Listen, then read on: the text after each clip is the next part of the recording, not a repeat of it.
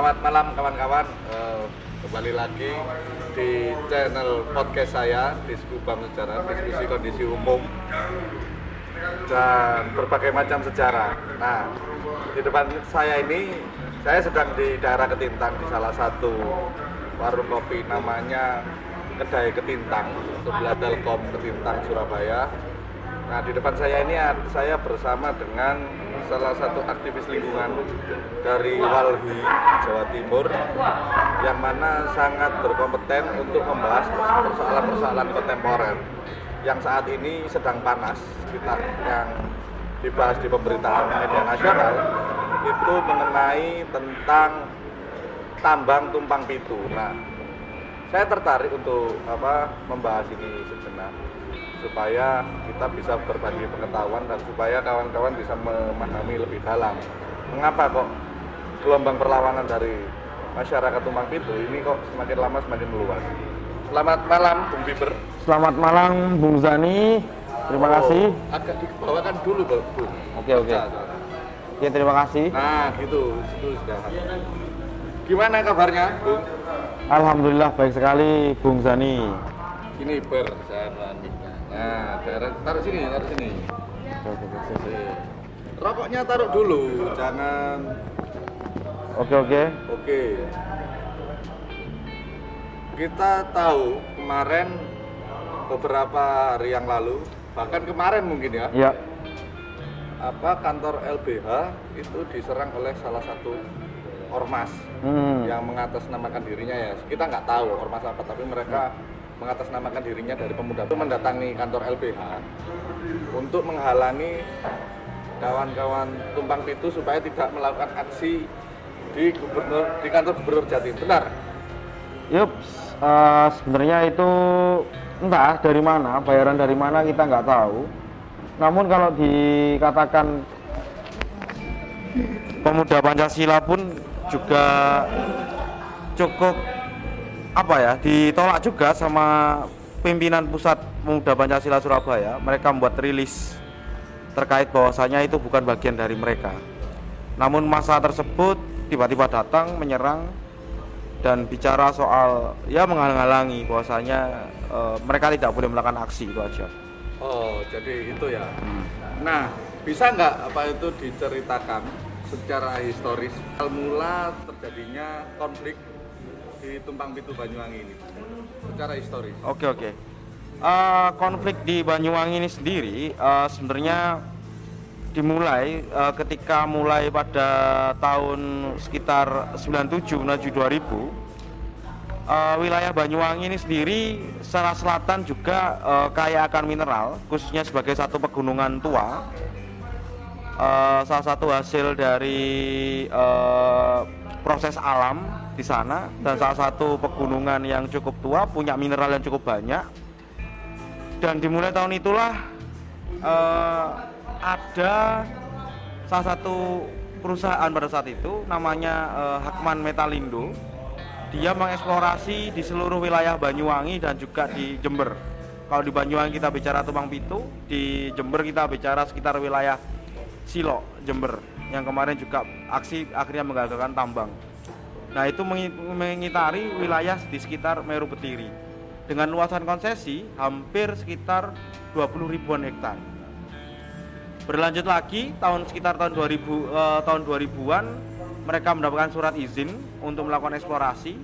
Namun akhirnya dibatalkan tahun 2006 pada saat itu oleh Bupati Ratna Ari eh, Ratna Ani Lestari Bupati mana itu? Bupati Banyuwangi yang dulu dibatalkan dan akhirnya eh, masuk PT lagi namanya Indo Multiniaga. Lah, pada saat Indo Multiniaga inilah luasan konsesi menjadi sekitar 11.000 eh, hektar dan sempat jadi pro kontra juga dan akhirnya sekitar tahun 2010 seluruh elemen menolak pertambangan emas. Salah satunya di Nahdlatul Ulama sendiri mereka melakukan batas masail untuk mengharamkan tambang. Nah, pasca tahun 2010 inilah eh, PT BSI masuk. PT BSI ini sebenarnya adalah transformasi dari Indo Multiniaga yang dijual secara saham dan berganti kepemilikan dan menjadi yang namanya Merdeka Copper and Gold. Nah, dia kelolanya namanya PT BSI Bumi Sukses Indo. Dia punya lagi namanya PT DSI Damai Sukses Indo. Lah izinnya itu dikeluarkan oleh Bupati Azwar Anas pada tahun 2012 untuk IUP e, pertambangan pada saat itu IUP pertambangan dikeluarkan oleh kabupaten belum ke provinsi itu e, sekitar kalau BSI sekitar 4 ribuan hektar kalau DSI sekitar e, 6 ribuan hektar. Itu kalau kita bicara soal sejarahnya. Itu apa pegunungan Tumpang Pitu itu termasuk bagian dari gunung apa? Kok saya sendiri kok nggak familiar dengan nama Gunung Tumpang Pitu? Gunung Tumpang Pitu itu uh, ada istilah untuk menyebutkan tujuh bukit yang berada di wilayah pesisir selatan. Dan dia berdekatan langsung dengan uh, Sukamade, Tloijo, dan Taman Nasional Meru Betiri.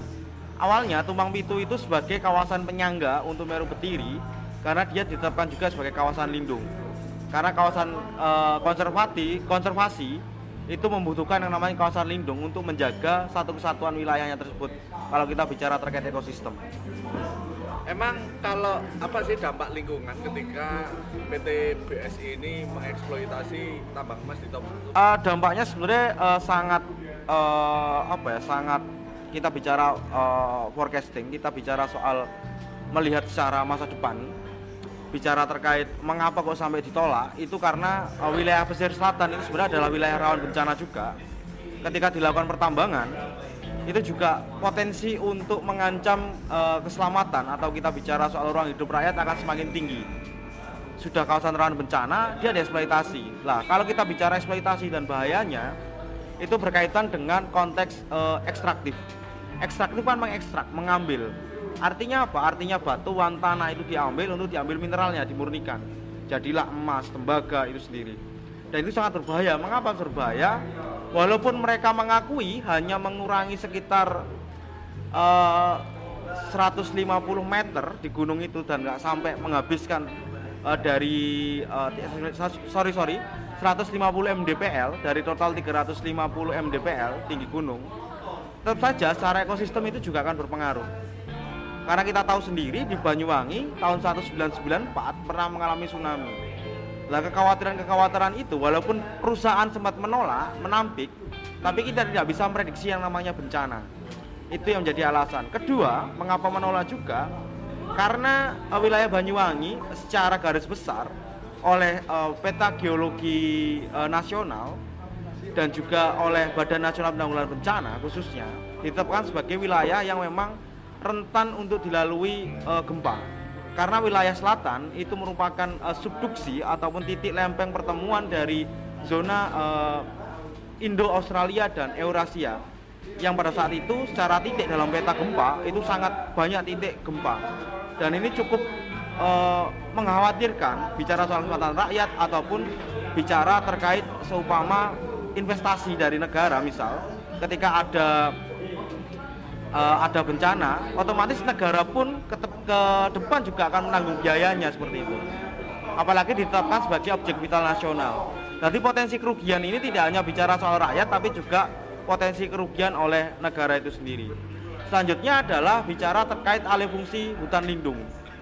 Alih fungsi hutan lindung uh, itu berlangsung uh, di rentang 2011-2012 khususnya dan final di 2013 terkait untuk uh, untuk pemberian izin itu sendiri pada saat itu oleh Menteri uh, Kehutanan Zulkifli Hasan memberikan yang namanya izin uh, usaha pertambangan khususnya melalui apa? Melalui perubahan dari uh, hutan lindung ke hutan produksi. Jadi kalau pertambangan di hutan lindung itu sangat ketat dan hanya boleh uh, underground mining Nah, kalau uh, dia di hutan produksi, dia bisa melakukan underground mining maupun under uh, open pit ataupun menambang secara luar. Dan kalau kita bicara ekosistem, maka itu turut berbahaya. Misal apa? Misal kita bicara dampak, misal ke depan adalah satwa yang akan juga berkurang, misal. Terus sebelumnya, walaupun itu juga sempat dibantah perusahaan, pernah terjadi banjir lumpur di tahun 2016 dan ini kan menunjukkan bahwasanya mereka pun sebenarnya cukup abai juga walaupun klaim mereka sangat ramah lingkungan. Tetapi kalau kita bicara di lapangan maka kita melihat e, ketika blasting debu juga bertebaran juga di masyarakat khususnya kalau lihat di jalan-jalan sekitar Pulau Merah. Dan kalau kita melihat dari Pulau Merah kita akan tampak eh, gunung itu sudah terpapras itu sendiri itu menjadi salah satu bukti saja misal ke depan jikalau memang dieksploitasi terus menerus kemungkinan itu akan mempengaruhi ekosistem sekitar dan mempengaruhi, mempengaruhi keselamatan rakyat itu sendiri Oke. itu kalau mengapa harus ditolak itu sendiri Nah, tadi secara historis Bung sempat apa itu menyinggung bahwasanya apa itu tambang dari Tumpang Pitu ini diberikan oleh dua tokoh politik yang pertama Aswar Anas dan yang kedua Menteri Kehutanan.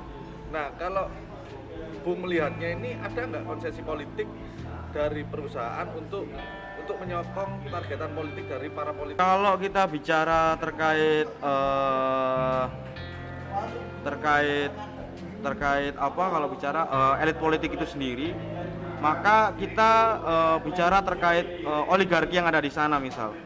Oligarki ini sendiri kita bicara terkait sekelompok elit yang punya kuasa sumber daya, tapi dia juga punya akses untuk kekuasaan itu sendiri. Nah, ini bisa ditunjukkan misal siapa yang eh, siapa yang punya pengaruh di sana misal. Kalau kita bicara pengaruh misal eh, ada dulu Sandiaga Uno pernah punya saham di sana, Provident. Terus kalau kita bicara ada namanya Erwin Surajaya. Erwin Surajaya ini Astra, ada juga Garibaldi Thohir. Ada juga kalau sekarang kita tahu ada eh, tim pemenang Jokowi juga Sakti Wahyu Trenggono. Sebelumnya ada juga Endro Priyono. Ya, Endro Priyono pernah jadi komisaris yang akhirnya diturunkan ke anaknya Dias yang akhirnya sekarang eh, tidak ada lagi. Wahyu Sakti punya saham juga di eh, Merdeka Copper and Gold khususnya dan juga kita bicara PT DS, eh, BSI. Nah ini menjadi bukti bahwasanya kalau kita bicara eh, elit politik memang turut punya andil eh, dalam konteks eh, pertambangan itu sendiri. Karena kita melihat aktor-aktor nasional di sana ada, dia tidak melihat siapa nomor satu, siapa nomor dua, tidak melihat siapa kampret, siapa cebong. Namun dalam konteks tumpang pitu mereka bersatu.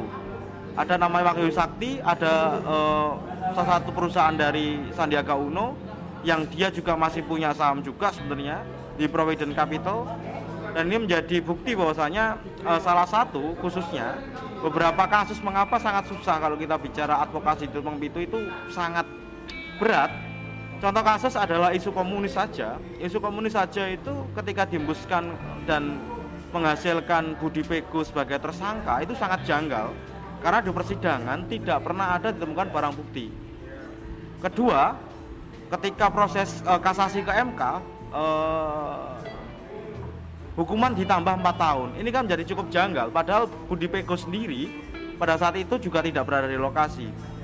Dan masih ada tiga warga lainnya yang masih statusnya masih ngambang, harus dibiarkan. Ini, Jadi memang pertarungan ini Bung lihat ada campur tangan dari oligarki. Ya. Kayaknya seperti Ah. itu. Nah, kalau kita berbicara soal AMDA, karena kan kalau masih belum omnibus law ini kan AMDAL masih harus Hmm. untuk mendirikan sebuah tambang. Apakah mereka punya AMDAL di situ? punya amdal mereka sangat rapi. Karena belajar dari yang lalu. IML ini amdalnya sangat kacau. Sementara itu? kacau itu dia tidak menyebutkan secara eh, detail terkait apa saja yang ada di sana, terkait pengelolaan dan juga terkait eh, mitigasi.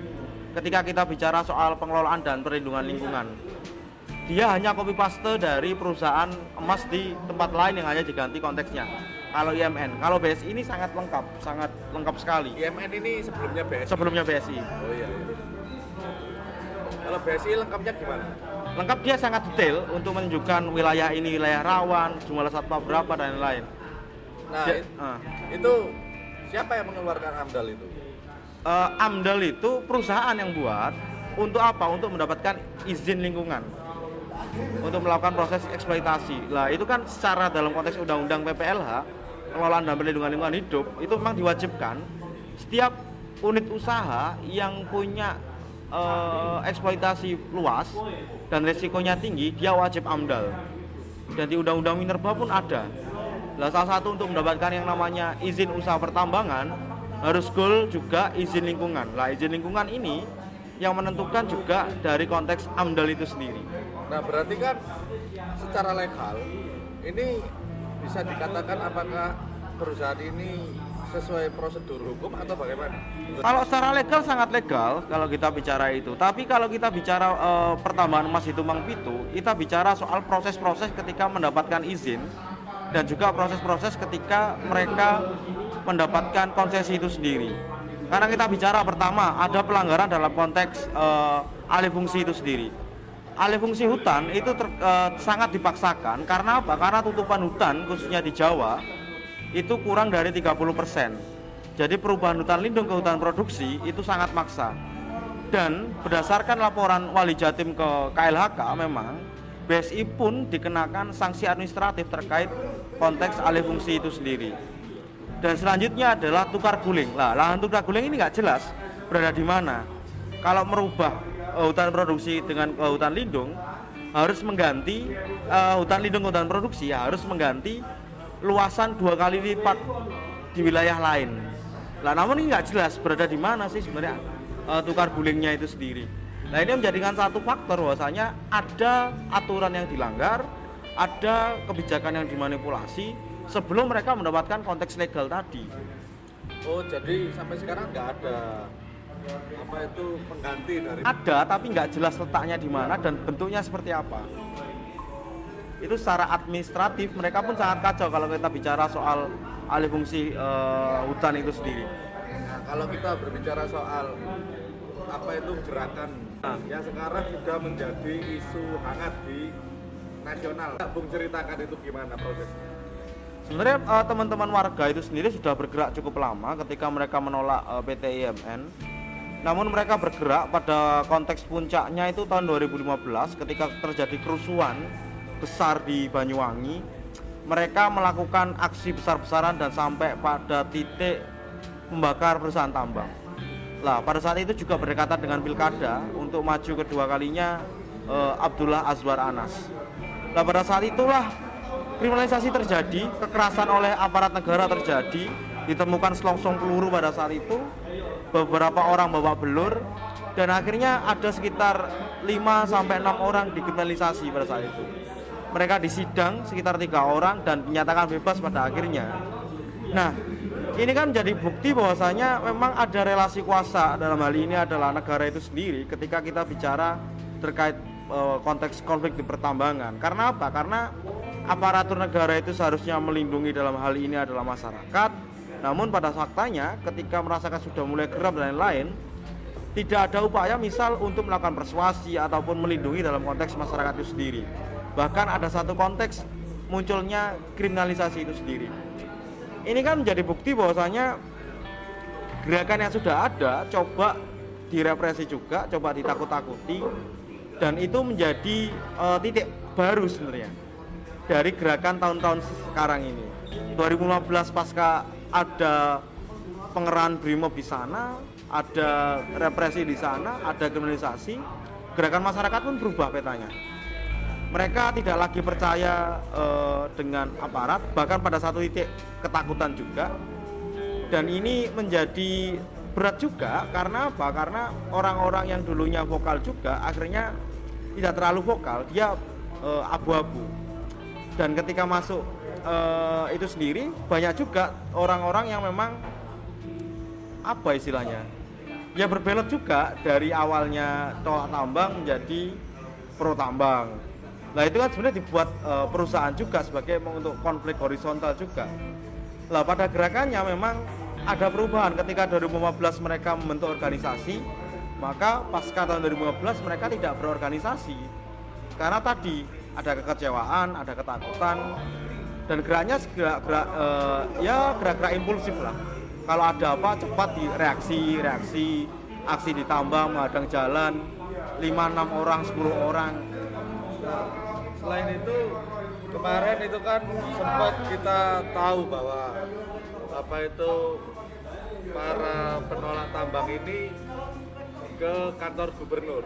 Nah, kira-kira apa yang diharapkan dari para masyarakat untuk kenapa kok mereka demonya kok ke depan kantor gubernur? Kenapa kok nggak di Banyuwangi saja sesuai arahan dari ormas tertentu? Itu gimana? Ya, gini. Aksi di Banyuwangi sudah berkali-kali dilakukan ketika uh, sebelum Mas Budi ditangkap juga pasca Mas Budi ditangkap juga dan beberapa warga lainnya untuk mendesak uh, Abdullah Azwar Anas khususnya untuk berpihak pada uh, para penolak tambang. Namun di satu sisi uh, Abdullah Azwar Anas pun juga tidak terlalu peduli dan mereka sangat abai dengan apa yang disuarakan ke oleh masyarakat. Rata-rata ia tidak pernah menemui uh, para penolak uh, tambang tersebut. Malah mengatakan bahwasanya ya satu sisi uh, yaitu hanya sebagian kecil ya mengatakan seperti itu kadang. Nah inilah yang menjadi penting ketika kita menyerang uh, Azwar Anas, namun satu sisi juga kewenangan perizinan itu sudah tidak ada di kabupaten, namun dilimpahkan ke gubernur. Maka di sini secara tata aturan misal, maka gubernurlah yang bisa untuk melakukan pencabutan e, izin tambang tersebut sesuai aturan dan e, bicara soal perundang-undangannya. Makanya mereka aksi ke Jawa Timur. Nah, jauh sebelumnya di tahun 2019 kawan-kawan itu juga uh, sorry sorry tahun 2018 kawan-kawan itu juga pernah ke Jakarta untuk ke kantor staf presiden, untuk ke Kementerian Kelautan dan Perikanan, ke KLHK untuk apa? Untuk menyampaikan aspirasi mereka dan juga bicara terkait penolakan tambang. Dan bahkan ingin bertemu dengan Presiden Jokowi. Namun satu sisi mereka gagal bertemu Jokowi, akhirnya hanya bertemu di KSP dan di Kementerian Kelautan uh, gagal bertemu dengan Susi Walaupun pada akhirnya ketemu dengan Bu Susi di Pulau Pari saat itu. Dan Bu Susi pun sangat mendukung perjuangan teman-teman karena kalau kita bicara pertambangan maka dampaknya bisa sampai ke laut dan itu yang dikhawatirkan Bu Susi saat itu dan merekomendasikan untuk melakukan investigasi di sana. Sampai sekarang belum e, terlaksana. Di level pusat kita sudah melakukan sampai laporan tadi soal ada dugaannya e, maladministrasi dan akhirnya diiyakan oleh KLHK melalui sanksi administratifnya. Gerakan sebenarnya cukup senyap sebenarnya beberapa tahun karena dinamika di lapangan sangat tidak bisa ditebak karena ada coba kita bicara bicara uh, terkait konflik horizontal yang dilakukan uh, pasca kriminalisasi semakin menurun juga terkait uh, SLAP strategic uh, lawsuit against uh, public participation atau mencoba menghalangi partisipasi publik terkait apa yang mereka menyuarakan haknya.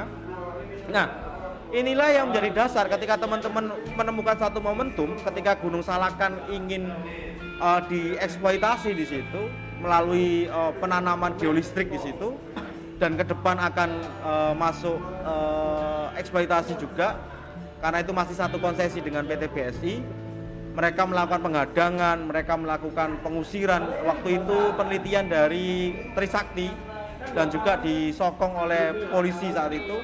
Mereka mendirikan tenda dan sampai sekarang masih bertahan sekitar satu setengah bulan.